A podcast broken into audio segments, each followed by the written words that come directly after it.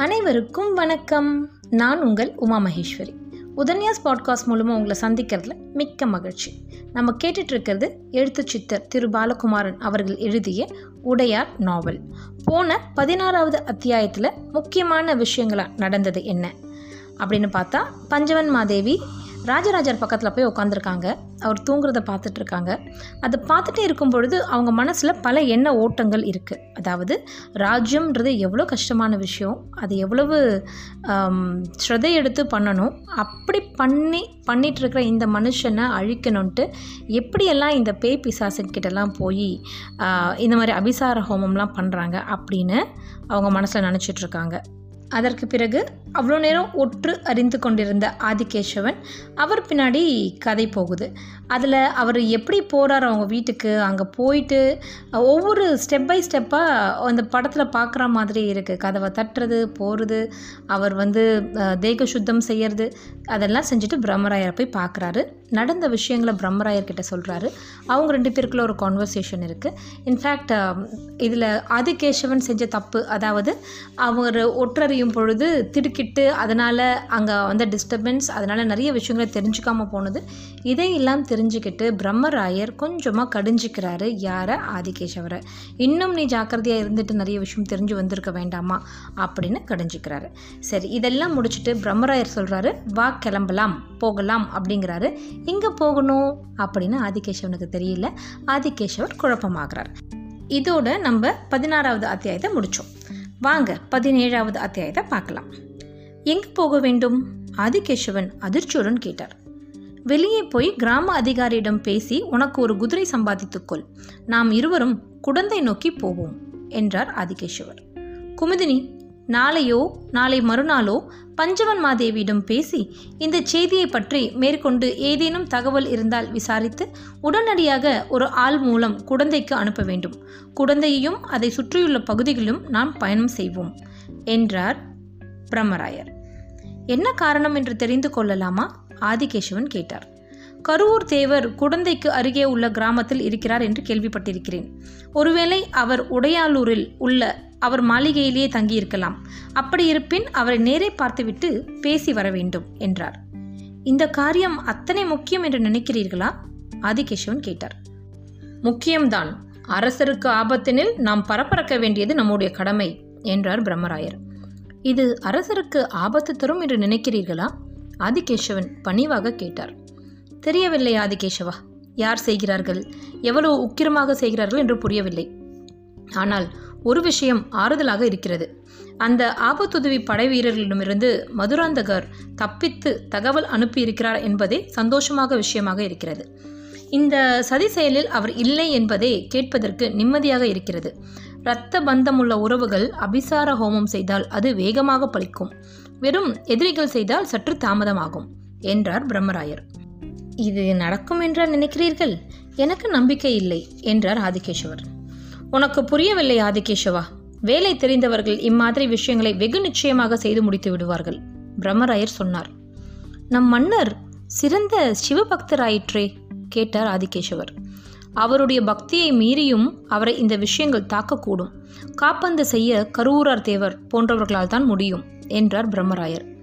யார் எங்கே செய்கிறார்கள் என்று தெரிந்து படையெடுத்து அழித்துவிட்டால் கேட்டார் ஆதிகேசவர். இது இன்னொரு வித்தை. இதற்கு முன் இதை கருவூர் தேவரிடம் போய் கேட்டுக்கொண்டு வந்து விடுவோம் என்றார் பிரம்மராயர். நீங்கள் ஒன்றரை நாழிகை தான் உறங்கியிருக்கிறீர்கள். அதற்குள் மறுபடியும் கண் விழித்து விட்டீர்கள். உங்கள் உடல்நலத்தையும் நீங்கள் பாதுகாக்க வேண்டாமா? பிரம்மராயரை பார்த்து குமுதினி பிரியமாக கேட்டாள். எப்பொழுது அரசாங்க அதிகாரியாக பதவி ஏற்றேனோ அப்பொழுதே நல்ல உணவும் நல்ல உறக்கமும் என்னை விட்டு நகர்ந்து விட்டன. மன்னர் என்பவர் உறங்காமல் தன்னுடைய கடமைகளை ஓடியாடி செய்கிற பொழுது ஒரு அதிகாரி எப்படி உறங்க முடியும்? மன்னரை காப்பாற்ற வேண்டியது என்னுடைய வேலை. சோழ மக்களை காப்பாற்ற வேண்டியது என்னுடைய பொறுப்பு என்றார். இதை நான் சரிவர செய்துதான் ஆக வேண்டும். உறக்கமும் உணவும் எப்போதேனும் கிடைக்கும். அப்பொழுது அனுபவித்துக் கொள்ள வேண்டியதுதான். நான் சொன்ன விஷயத்தை மட்டும் ஞாபகம் வைத்துக்கொண்டு பஞ்சவன் மாதேவியிடம் இதை பற்றி என்ன முடிவு எடுக்கிறார்? எங்கு ஆள் அனுப்புகிறார் என்பதை சரிவர தெரிந்து எனக்கு தெரிவிக்க வேண்டும். நான் கருவூர் தேவரிடம் போய் உட்கார்ந்திருக்க போகிறேன். அவராக பேச்சை ஆரம்பித்தால் விஷயம் சொல்லப் போகிறேன். இதற்கு நடுவே பஞ்சவன் மாதேவியிடமிருந்து யாராவது வந்தால் அவரை மடக்கி என்னவென்று விசாரிக்கப் போகிறேன் பிரம்மராயர் சொன்னார். ஐயனே இன்னொரு கேள்வி ஆதிகேசவன் கேட்டார். கேள் ஆதிகேசவா பிரம்மராயர் சொன்னார். இது உண்மைதானா என்று தெரிந்து கொள்வதற்கு நாம் யாரையேனும் கொல்லிமலைக்கு அனுப்பினால் என்ன? கேட்டார் ஆதிகேஷவர் அதுவும் நடக்கும் பிரம்மராயர் சொன்னார். நான் கொல்லிமலைக்கு போகட்டுமா? ஆதிகேசவன் கேட்டார். உனக்கு கொல்லிமலை பற்றி ஒன்றும் தெரியாது என்று நினைக்கிறேன் ஆதிகேஷவா அது மிக கடினமான மலை. உன்னை போல தஞ்சாவூர் வயல்வெளிகளில் பிறந்து வளர்ந்தவர்கள் கொல்லிமலையில் ஏறி இறங்குவது என்பது மிகவும் கடினம். மலை ஏறுவதில் பயிற்சி பெற்ற மலைவாழ் மக்களை அனுப்பினால்தான் நகர்ந்து போக முடியும். வெறுமே அவர்கள் பூஜை செய்கிற இடங்கள் மட்டுமல்லாமல் அவர்கள் எப்படி தப்பித்து போவார்கள் எங்கே தப்பித்து போவார்கள் தப்பித்து போகும் வழிகளெல்லாம் என்னென்ன என்பதையும் நாம் தெரிந்து கொண்டாக வேண்டும். எனவே கொல்லிமலைக்கு நீ போக வேண்டாம். என்னோடு குழந்தைக்கு வந்துவிடு. நமது ஒற்றற்படையில் காரி குளிப்பாக என்பவன் இருப்பான். அவன் குள்ளன் மலைவாசி. விரைவாக குதிரை ஓட்டுவதில் வல்லவன் நல்ல வேஷதாரி. அவன் ஒரு கோமாளி போல நகரங்களில் நடமாடி நிறைய தகவல்கள் கொண்டு வந்திருக்கிறான். அவனை திருவையாறில் நிறுத்தி வைத்திருக்கிறேன். போகும்பொழுது அவனுக்கு இந்த விஷயங்களை விளக்கமாக சொல்லி கொல்லிமலைக்கு மூன்று ஆட்களோடு அனுப்பி அங்கிருந்து அந்த ஆட்களிடம் தகவல்கள் அனுப்பி கொண்டு இருக்க வேண்டும் என்று தெரிவித்துவிட்டு பின்பு நாம் குழந்தையை நோக்கி பயணம் தொடர வேண்டும். நீ அரசாங்க அதிகாரி எவரையேனும் முன்னே அனுப்பி காரி குளிப்பாகையை தயாராக இருக்க சொல்.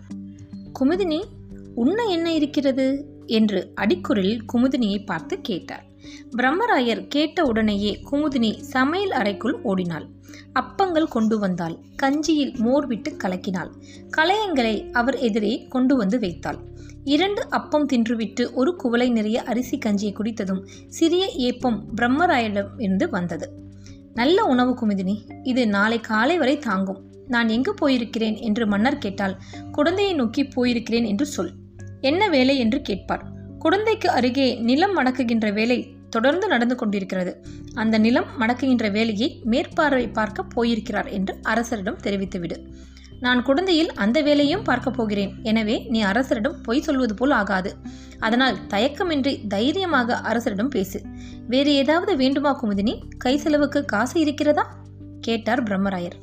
ஆஹா நீங்கள் வருடா வருடம் கொடுத்து கொண்டிருக்கிற பொற்கழஞ்சுகளும் இருநூறு களம் நெல்லும் எங்களுக்கு போதுமானதாக இருக்கிறது. மிஞ்சியவற்றை நாங்கள் ஊர் மக்களுக்கு தானமாகவும் தருகிறோம். எங்கள் நிலங்களிலும் நல்ல விளைச்சல் இருக்கிறது. செல்வத்திற்கு குறைவே இல்லை. கரூர் தேவரிடம் பேச நேரின் ஒரு சிறிய உதவி செய்ய வேண்டும். குமுதினி தாழ்மையுடன் கேட்டாள். என்ன அது? பிரம்மராயர் வினவினார். எனக்கு பிள்ளை பேறு இல்லை. சோழ தேசத்திற்காகவும் உடையார் ஸ்ரீ ராஜராஜ தேவருக்காகவும் என் வாழ்க்கையை தத்தம் செய்து கொடுத்திருக்கிறேன். உங்கள் ஒற்றர் படையிலும் நான் ஒரு முக்கியமான ஆளாக இருக்கிறேன். ஆனாலும் இது தாண்டி நான் ஒரு பெண். ஒருவருக்கு மனைவி நான் தாயாகவும் விரும்புவது தவறில்லை என்று நினைக்கிறேன். தயவு செய்து தாயாகும் பாக்கியத்தை நான் பெற வேண்டும் என்று கருவூர் தலைவரை ஆசிர்வாதம் செய்ய சொல்லுங்கள். பழமர் நீர் குமுதினி என்றால் அவருக்கு தெரியும். மூன்று வேளை என் அகத்திலே அவர் உணவு உண்டிருக்கிறார். அவரோடு காவிரி கரையில் ஒரு நாள் முழுவதும் அலைந்திருக்கிறேன். நல்ல தாவரங்களை அவர் எனக்கு இனம் காட்டியிருக்கிறார். எனவே அவர் என்னை ஞாபகம் வைத்திருப்பார். தயவு செய்து குமுதினி பிள்ளை வரம் கேட்டால் என்று தெரிவியுங்கள். இந்த உதவி போதும் என்று கை கூப்பினாள். நிச்சயம் சொல்கிறேன் என்று சொல்லிவிட்டு பிரம்மராயர் கிளம்ப குமுதினி பிரம்மராயர் கையில் ஒரு குவளை நீர் கொடுத்தாள். பிரம்மராயர் நீர் குடித்துவிட்டு அவள் தலையை அன்போடு தடவி கொடுத்துவிட்டு வாசலுக்கு வந்தார். அவள் வாசலுக்கு வரவும் குதிரைகள் அவர் வீட்டு பக்கம் நகரவும் சரியாக இருந்தன. படையிலிருந்தே குதிரை மீது தாவி ஏறிக்கொண்டார். பிரம்மராயர் குதிரையை முன்னே செலுத்தியவுடன் ஆதிகேசவனும் குதிரையில் தாவி ஏறிக்கொண்டார் திரும்பி மனைவியை பார்த்தார் வருகிறேன் என்று சொன்னார். மனைவி சரி என்று தலையசைத்தாள். ஆதிகேசவன் குதிரை பிரம்மராயர் குதிரையை பின்தொடர்ந்தது. ஆற்றில் தண்ணீர் போக்குவரத்து குறைந்திருந்தது.